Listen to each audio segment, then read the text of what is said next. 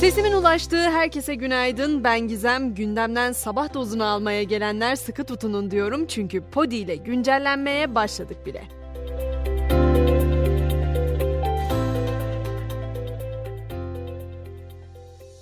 Önce düne döneceğiz. İstanbul Valiliğinden dün açık alanlarda alkollü içki kullanımına ilişkin açıklama üstüne açıklama geldi. İlk haber İstanbul'da vatandaşların halka açık alanlarda, park, piknik yeri ve plaj gibi yerlerde alkollü içki tüketmelerinin yasaklandığı yönündeydi.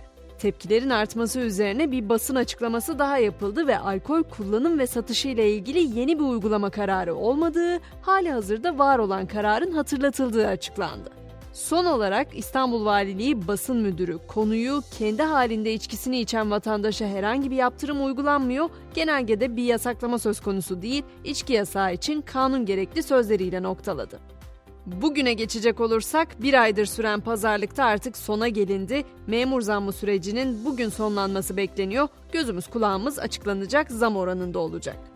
Hava sıcaklıklarının ise yeniden yükselişe geçeceğini belirtmem gerek. Bu konuda orman yangınları tabii ki aklımıza ilk gelen Yunanistan'ın Türkiye sınırı yakınındaki Meriç bölgesinde 12. gününe giren orman yangınlarında New York kenti büyüklüğünde bir alan kül oldu. Kuzey Yunanistan yangını Avrupa Birliği sınırlarındaki en büyük orman yangını ve yine bu sınırlarda yaşanan en ölümcül afet olarak kayda geçti. New York demişken oraya da bir uğrayalım. ABD'de 127 yıllık su şebekesinin patlaması sonucu Times Meydanı'ndaki metro istasyonunu ve sokakları su bastı. Ekiplerin sızıntının kaynağını bulup su akışını kesmesi bir saat kadar sürdü ve yaklaşık 1,8 milyon galon suyun metroya aktığı belirtildi. Japonya'da ise radyoaktif atık suyun okyanusa tahliyesine başlanmasına tepkiler sürerken Japonya Başbakanı'ndan farklı bir hamle geldi. Başbakan Kishida ve bazı bakanlar kamuoyunda artan endişeleri gidermek için öğle yemeğinde santral yakınlarındaki denizden gelen deniz ürünlerini yedi. Gündem yolculuğumuzu biraz da Avrupa'da sürdürelim derim. Belçika barınma merkezlerinde yeterli yer olmadığı gerekçesiyle bekar erkek mültecilerin başvurularını kabul etmeyi geçici olarak durdurma kararı aldı. Bu karara hem insan hakları örgütleri hem de hükümetin içinden tepki var. Peki dünyanın en pahalı peyniri sizce hangi peynir olabilir ve yaklaşık ne kadara satılmış olabilir dersiniz? İşte o rekor İspanya'da kırıldı. 2.2 kilogramlık Cabreles mavi peynir yapılan açık artırmada tam 30 bin euroya yani yaklaşık 400 bin liraya satıldı. Hemen bir teknoloji dünyasına da uğrayalım derim. Instagram, TikTok etkisiyle oluşturduğu ve büyük önem verdiği Reels formatının içerik limitini ciddi şekilde artırmayı düşünüyor. Şu an maksimum 90 saniyelik Reels'lar atılabiliyor ama deneme aşamasında olan özelliğe göre bu içeriklerin süresi 3 dakika hatta 10 dakikaya kadar artırılacak. Ve son zamanlarda uzay ve uzaylılarla ilgili adeta nabız yoklayan haberler geliyor biliyorsunuz. Hep diyordum bizi bir şeye hazırlamaya çalışıyorlar sanki diye. İşte Pandora'nın kutusu yavaş yavaş açılıyor.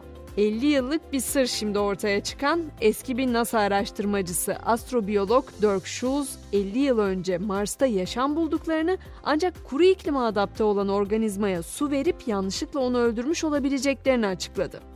Artık spor diyelim. Dün akşam filenin sultanlarından 30 Ağustos Zafer Bayramı'na yakışır bir zafer hediyesi geldi. Amili kadın voleybol takımımız Sev Kadınlar Avrupa Voleybol Şampiyonası çeyrek finalinde Polonya'yı 3-0 yenerek adını yarı finale yazdırdı. Avrupa Şampiyonası'nda üst üste 5. kez yarı finale yükselen finalin sultanları yarı finalde yarın İtalya ile karşılaşacak.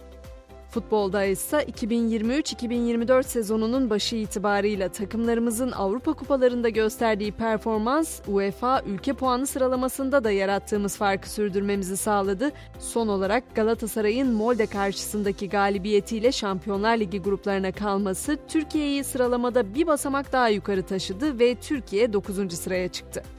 Biz de böylece güncellenin bu bölümünü tamamladık. Bu sabah mottomuz Seneca'dan geliyor ve şöyle diyor. Yüreğini ezen sıkıntılardan kurtulman gerek. Ondan kurtulmadan hiçbir yer hoşuna gitmeyecektir senin. Tüm sıkıntılarımızdan kurtulup güzelliklerle kucaklaşacağımız bir gün olması temennisiyle akşam 18'de yeniden görüşünceye kadar hoşçakalın.